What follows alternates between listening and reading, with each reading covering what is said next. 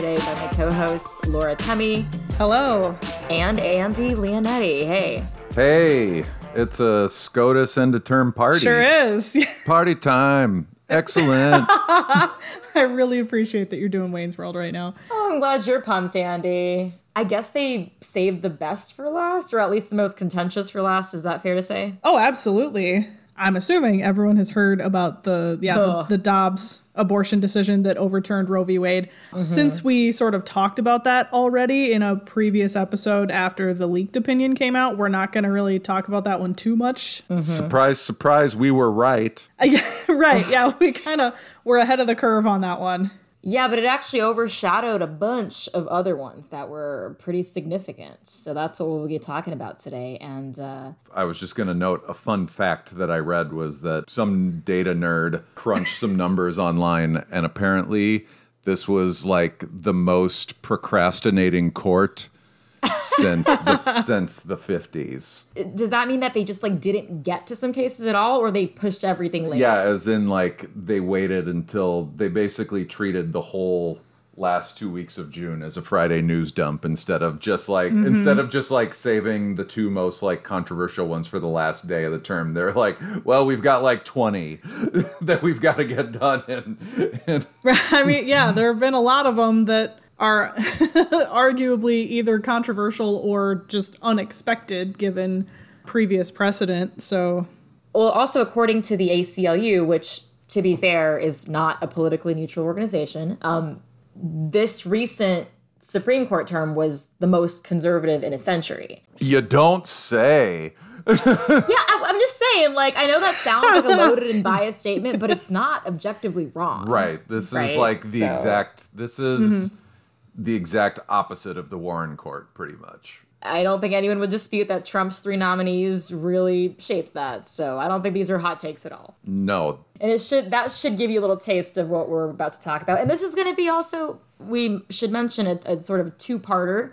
We're covering three um, 3 mm-hmm. big big decisions today, and then next week instead of sidebar, we'll be doing three more. So uh, yeah, keep keep around for next week. We'll start with a case that's called Vega v. Tekoh, and this is the case that apparently nobody knows by name, but everybody knows as the case that they think got rid of Miranda rights. That sort of news has been blowing up all over social media, apparently because my non legal friends keep sending me texts being like, they're overruling Miranda?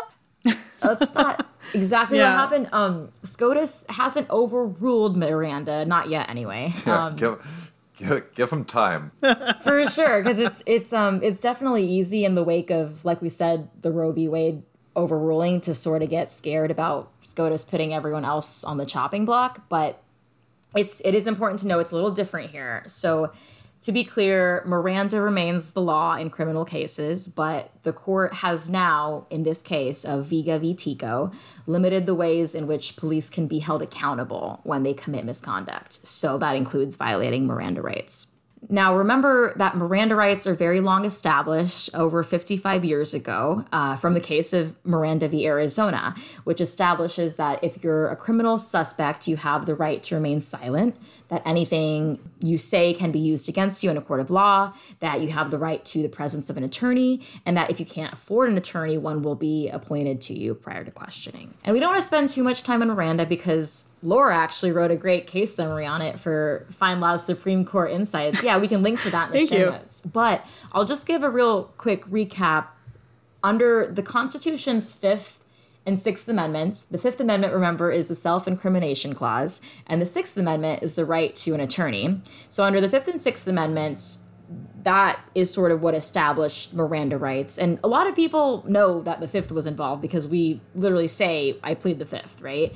But a lot of folks might not know that the Sixth Amendment is kind of equally important in protecting a criminal defendant's rights, and they both kind of work together. Um, yeah, that thing that we've said before on this podcast if the cops want to talk to you, shut your trap. Don't do it? yes. and the other sort of misconception I just want to clarify is that with Miranda rights, a lot of people think that they are supposed to be read their rights in any interaction with the police. But that's not always true.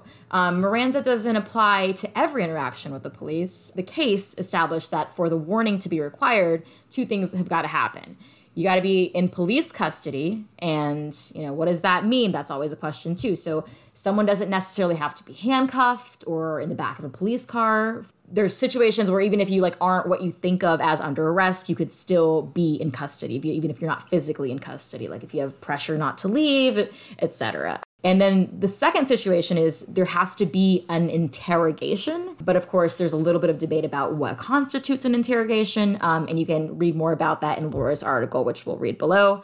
But these are sort of the two big requirements. And under Miranda, as soon as someone requests an attorney, any interrogation that might have started has to end. And so this case, Vega v.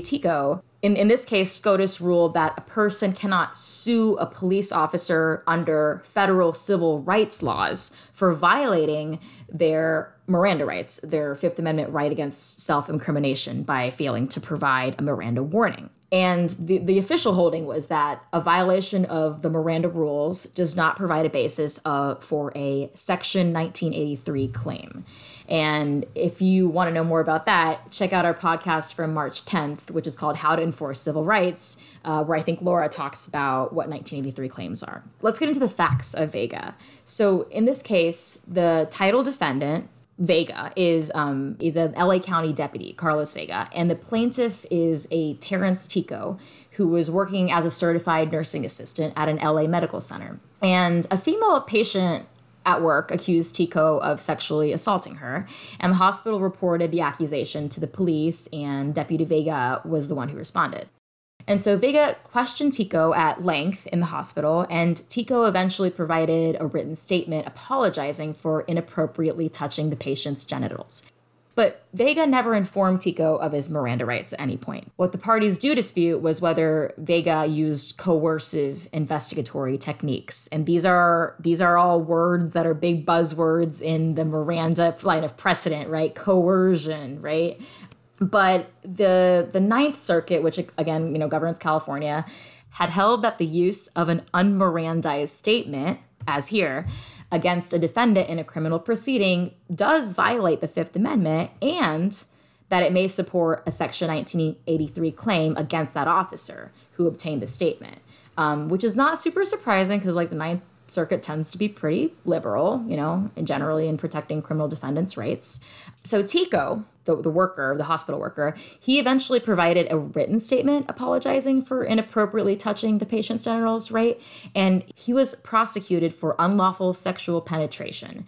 And his written statement was admitted against him at trial. There's actually a ton of back and forth that happened in the trial courts about the admissibility of evidence under Miranda itself. There was also a ton of procedural back and forth too. There was like a mistrial, there was a second trial, and to be fair, both trials, in both trials, the judges refused to exclude the unmirandized statement. But there's a lot of procedural stuff that we don't get into, uh, that we don't need to get into. But basically, the second trial resulted in an acquittal, and I I, I have to note this because like, Tekoh was actually not found guilty. So the question here isn't really implicating his incarceration in the sense that it's not like a habeas case, right? We'll often see that happen when a defendant is found guilty. He'll then, you know, he'll be in prison and file a habeas case, which of course is like think back to Shawshank Redemption, right? Like you're you're like in prison and you're trying to fight your case, right? so when a defendant is found guilty, he'll often find file a habeas case saying, "Oh well, I would have been found not guilty if this statement wasn't used against me as evidence at trial, and it shouldn't have been used against me because I wasn't properly Mirandized. And under Miranda, it should have been thrown out. And so there was definitely all that discussion during the trial proceedings, but ultimately it's sort of moot because he wasn't even found guilty. What we're dealing with instead here, in this case, before SCOTUS, is Section 1983 claims. So Section 1983 provides a cause of action against any person acting under color of state law who subjects or causes a person to be subject to the deprivation of any rights, privileges, or immunities secured by the Constitution and laws. And that, the, that last part is important, as we'll see later on here. So, the question the Supreme Court had to decide is like, does a violation of Miranda rights provide a basis for a claim under 1983? And they held that it doesn't. They basically said if a Miranda violation were tantamount to a violation of the Fifth Amendment, it would have been different. But they said Miranda did not hold that a violation of the rules that it established necessarily constitute a violation of the Fifth Amendment. And if that sounds confusing, it's because the court basically like if you read Miranda, and I highly recommend reading it, it's it's not it doesn't necessarily establish that you have to do like any particular thing. When you guys um hear like cops reading your Miranda rights, it's like a it sounds like a script, but like the court didn't establish any one given script, right? Like they sort of left it to different right. police jurisdictions to establish what would be a compliance script.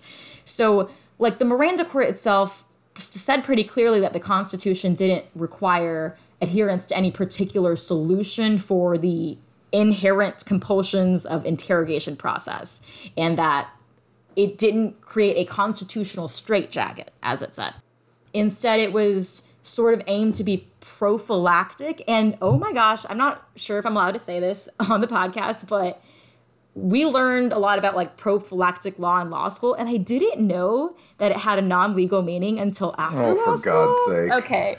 oh dear. Oh no. I think I feel like I gotta clarify. We gotta tell. It's not that. It's not that type of prophylactic.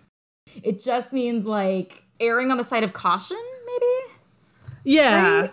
So legally like more more broad than it needs to be to like be extra extra cautious. Like rules are extra broad. So miranda sort of rests on this like pragmatism about what what is needed to stop the violation of fifth amendment rights. And it's like a prophylactic purpose that's served by these sort of rules like this sort of script. So the court basically said that this prophylactic purpose that's served by the suppression of statements at trials like doesn't this purpose isn't being served by allowing a 1983 claim for damages. It would have little additional deterrent value, basically, to stop cops. Um, and it's also said that permitting such claims would cause many problems. It didn't really say like what problems it would cause. It didn't really say like why it wouldn't have a deterrent value. I find that sort of hard to believe. Like I feel like if police know that they can be sued under 1983 for violating someone's Miranda rights, it seems to be like it would incentivize them to not violate them, right? But I don't know. That's what the court said. And so basically, they were like, they reversed it, right? They said the Constitution itself doesn't allow support for a 1983 claim based on the Fifth Amendment.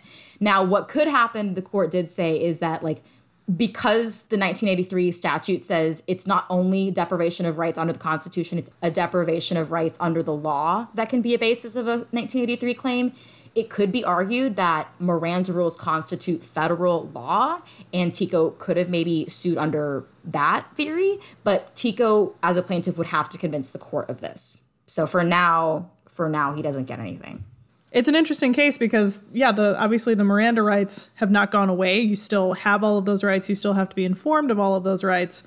But yeah we've taken away this this civil claim. And and yes if you are not mirandized and a statement is made it's still not admissible at trial. But where i think it could get interesting is what if a person's case doesn't go to trial or the government mm-hmm. doesn't use that statement? Then I don't know. The Supreme Court seems to be saying, well, no harm, no foul then, but right. this person's rights were still violated because they were not were not given their protection against self-incrimination and that kind of thing. So, yeah, it's I think it's a little more complicated than the majority makes it sound. Remember, keep your mouth shut. Yep. Remember just to keep your mouth shut. yeah. Don't an easy talk. I mean, that's it's a great point, Laura, and that's why I was questioning why the Supreme Court said it had no deterrent effect, right? If you don't go to trial or if your evidence is already excluded, mm-hmm. like you have no recourse. Anyway, yeah, keep your mouth shut, guys. Right. Just listen to Andy yeah. there. We don't give legal advice, but like yep. Andy's not a lawyer, so he's allowed to say that. That's true. That's very true. What is next from the Chamber of Secrets, Laura? I wanted to talk about um, Biden versus Texas, which People have probably also heard about this one. This is the Remain in Mexico case. Aren't there like 45 cases Yep. named that? It it sure seems like it. Yes, this this particular one has to do with the migrant protection protocols rolled out by the Department of Homeland Security in 2018, better known as the Remain in Mexico program. Um, if you don't quite remember this, this was the policy from the Trump administration that required those seeking asylum to stay on the Mexican side of the southern border while their immigration applications were pending. And at the time, DHS basically said, well, it's either this or we detain you on the US side, and we don't want that, do we? As I'm sure we all remember, overcrowding at Border Patrol facilities was also a major issue early on in the Trump administration. Mm-hmm, mm-hmm. And this left somewhere in the ballpark of 60,000 people waiting in what were effectively refugee camps right on the mm-hmm. doorstep of the United States. And these encampments drew a lot of negative attention due to unsanitary living conditions. There were reports of sexual assault, kidnapping, torture. One camp across the border from Brownsville, Texas grew to be nearly 3,000 people in 2019. And then we run into the COVID pandemic. And so the conditions that these people were put in were pretty awful. So it was really no surprise that the policy was challenged. In April 2019, a California federal district court issued a nationwide injunction, which I wish Joe was here to talk about nationwide injunctions. Maybe we can link his blog about it. But it uh, it prevented DHS from using these migrant protection protocols. And when it was appealed to the Ninth Circuit Court of Appeals, it was technically upheld, but the the panel there decided that it was too broad, and they narrowed it to only apply to California and Arizona. Meanwhile, it was then appealed to the Supreme Court. And in March of 2020, the Supreme Court issued our favorite thing, a shadow docket decision. If you're if you're not sure about that or you want more information about the spooky shadow docket, we do have an episode about that as well Season two. season two. and and so that was a, a brief decision that basically said that DHS could continue this remain in Mexico policy until the court could issue a full decision on these legal challenges. And then you kind of get into the Biden administration where President Biden entered office and wanted to end this program almost immediately and tried to do that, but the states of Texas and Missouri sued. And they argued that this policy was needed to deter this record number of migrants that they were seeing coming to the southern border. And the states argued that under federal immigration law, the Biden administration only had two choices. They could either detain people on the US side until their asylum pr- uh, process was complete, or make them leave the US until their asylum process is complete. And at the Supreme Court level, it's a insanely complicated case where the Supreme Court had to look at three different parts of the federal immigration statute that when you first look at them they seem kind of in conflict with each other because one piece of it says that the federal government quote shall detain immigrants while their immigration proceeding is pending. Problem is Congress has never allocated enough money for this to be done. So then we move on to this other provision that says the government quote may return migrants to the country from which they came, or the government may release people into the US on a case by case basis for urgent humanitarian reasons. And we end up with an interesting group in the majority on this case. It was five to four, and the majority was Chief Justice Roberts, Justice Kavanaugh, and the three liberals Sotomayor, Kagan, and now retired Justice Breyer. And they basically focused on the provisions of this law that give the, the government the option to either release or return people. And they essentially held that the administration has discretion to create its own policies. Basically, may means may. And Justice Roberts points out that requiring the government to remove people from the United States would have meant ordering the president to negotiate with the Mexican government, which is a mm-hmm. bit of an Article 2 problem. Generally, Article 2 of the Constitution grants the power over foreign policy to the executive branch, not the courts. During oral arguments in this case, Justice Breyer said, Judges, this is above your pay grade. Stay out of it as much as you can.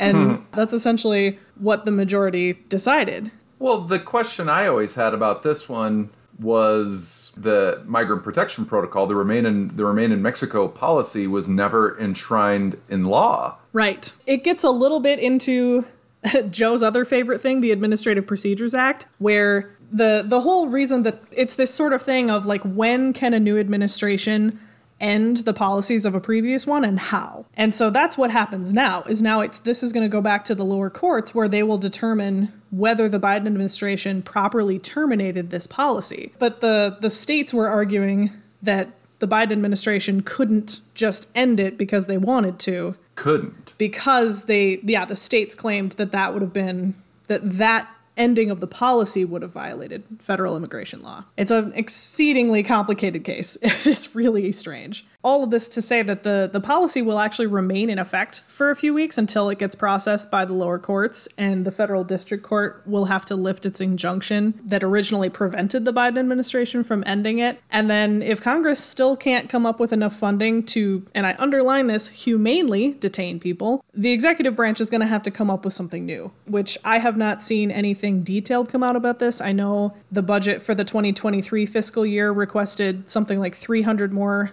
Border Patrol agents and more case processors. But is that going to be enough? Who knows? Hey, Congress, the power of the purse rests with you. exactly. Yep. Oh. It's it's time for the world's greatest deliberative body to figure this issue out. I've got the last interesting one um, for, for this week. We'll wrap up part one here. This one definitely got overshadowed by the Dobbs opinion. This is another pretty big one in kind of the remaining portion of the country where it was hard to carry a gun in public. This case was New York State Rifle and Pistol Association v. Bruen. New York is one of several states that they make people show, quote, proper cause to get a license to carry a handgun outside of their home. There are 41 states that are called shall issue states, which basically means if you comply with state law, they cannot restrict your ability to carry a concealed weapon. Um, and that goes for both states that issue permits for concealed carry and states that don't issue permits that just say you can carry a gun in public. So what are the then the may issue states? What are they that distinction? These states are California, New York, Vermont, Massachusetts, Connecticut, New Jersey, Delaware, and Maryland. So essentially New York makes you have a a reason for wanting to carry a gun in public. And basically, uh, sportsmen and target shooters and Second Amendment enthusiasts, or people who want to say carry a gun in their car, or basically they they sued. Uh, well, the New York State Rifle and Pistol Association was at the front of this lawsuit, basically saying that there is no reason to restrict New Yorkers' rights to bear arms. Or were they essentially arguing that making them give a reason violates their Second Amendment? Yes. Yeah, exactly. Clarence Thomas, who wrote the majority opinion in this case, this was a 6 3 opinion, broke down all along the predictable lines. Thomas wrote that the Second Amendment's right to bear arms is broad and must not be limited by officials' determinations of when and where people can carry. He wrote the quote, the money quote from Thomas here is We know of no other constitutional right that an individual may exercise only after demonstrating to government officers some special need. God, I hate that. That's a kind of a good point. I hate to say that. Well, people who are in favor of gun control and stuff, one of the things they talk about is like you got to get a license to drive. The the easy Thomas just makes makes the rebuttal there that there is no there is no constitutional mm-hmm. guaranteed right to drive. And what Thomas is saying is it builds off last major gun rights case that the court really took on was in 2008, uh, District of Columbia v. Heller, and that was established the right of individuals to essentially own guns in the home for self-defense. And so this is now essentially extending that right, which is you have the right to carry a gun with you. Right. Like, so Thomas sort of makes a good point there, but at the same time, it's not like every constitutional right isn't checked by other things like public safety and whatever. Like the First Amendment is not an unchecked right. That is correct, and that leads me to the next. Like the, you, you're getting to the little to the to the twist here because because Thomas did note that guns may still be banned in quote sensitive places, but he didn't identify what they might be and who can designate them. And so the New York legislature and the gov- governor of New York, uh, Kathy Hochul, she she called the legislature in already. Like we're talking, this this has already passed and become law. The New York legislature passed a law that it essentially responds to Justice Thomas. Um, we're going to have a blog post on this. We'll link to this blog post in our show notes. But this this law is essentially, essentially responded to Clarence Thomas. They defined sensitive quote sensitive places in very extensive detail any government building, any place of worship, libraries, public playgrounds, public parks, zoos, buildings and grounds of any educational institution, any conveyance or vehicle used for public transit, as well as all public transit terminals, any establishment license for alcohol consumption, uh, any place used for performing arts, entertainment, or sporting events, any gathering of individuals who are expressing their quote constitutional rights to protest or assemble, any place being used as a polling place. Also, a separate line item, all of Times Square. Um, in this is just going to be challenged, and then the Supreme Court is going to more narrowly define sensitive places. That's just asking for a challenge. Uh, yes, Republicans in the New York legislature that this was happening is unconstitutional already, and so this is basically for the Supreme Court to decide again, probably um, mm-hmm, next term. Mm-hmm. Yeah, probably so it's also sparked some in the other proper cause states, uh, may issue states. California is, has amended its existing law to require uh, applicants for concealed carry to be at least 21 and have not threatened or committed any violent acts, requiring training course uh, and providing three character references. That's like the more extensive than bar exam requirements. No, it is I'm not. Kidding. I'm Hawaii is discussing legislation similar to New York that would kind of like dramatically expand the list of sensitive places. So for all intents and purposes like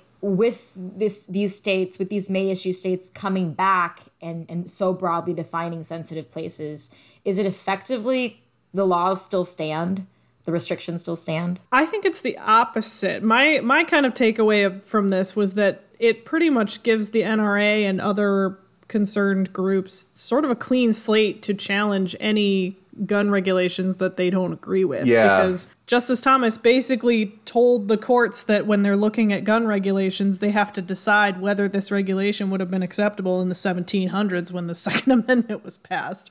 No, I just mean like I just mean like the the fact that these may issue states are reacting this way by issuing like this very broad sensitive place definition is it still allowing them to keep the laws they had on books through this kind of loophole. It's up to them to enforce it. And then Maryland has already told state law enforcement that they can no longer apply, quote, proper cause when determining who gets a concealed weapon. And the Massachusetts Attorney General did the same. And New Jersey did the same too. But the governor there has said that he intends to attempt to take steps like the New York legislature did. So I think the, um, the, uh, the battle is far from over. Yeah, the Supreme Court eventually is going to have to weigh in on those you know, we ban guns on premises signs that people put indoors. Or if private if private businesses still have the right to do that, but that the government cannot restrict like broad classes of buildings that cannot, you know, like if a private entertainment venue wants to allow guns in New York, but the legislature has said they can't, like we're gonna probably more to come. It, it, we might start to see something similar to like um like public forums that we see in First Amendment law, where you can regulate it to some degree here, but not in certain public spaces or something. Yeah, my favorite one was any gathering of individuals who are expressing their constitutional rights to protest or assemble. So, so like, so the people who like to open carry protest, mm-hmm. like to demonstrate their 2nd mm-hmm. and First Amendment rights. Yeah, can't right. ironically do that. Yeah. yeah. That's pretty good. you right, exactly. I'm like this is it's it's definitely a bold move on that one. Sounds like a lot of these cases are not quite done. We'll see about him next term. I mean, that is one important thing to keep in mind when it comes to Supreme Court decisions. Like we think of Supreme Court decisions as being sort of the be all end all on a certain issue, but that's not necessarily true. We're seeing a lot of overturning right now. That too, yeah. The sometimes the court will overturn itself, but we also can a lot of this stuff can be impacted by new legislation, both at the federal and the state level. That's one thing I wanted to bring up is, you know, if you've if you've got thoughts on a given thing, vote, especially in your state elections, because that's where a lot of the big change actually happens. And if you can't get enough of Supreme Court, we'll be back next week with three more big cases from the 2021 22 term. More SCOTUS party to continue next week. See you guys. And that's all we have for today. Thank you so much for joining us on this episode of FindLaw's Don't Judge Me. Please subscribe to, rate, and review our show wherever you listen to podcasts. Check the show notes for related content. And if you'd like to contact us, send us an email at findlawpodcasts at thomsonreuters.com.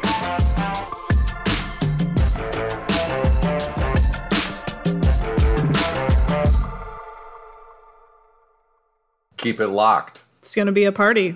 Ain't no party like a Supreme Court party because, uh, you know what? I shouldn't have started that because I didn't have a way to finish it. Never You were trying to Liz Lemon it, weren't you? I was.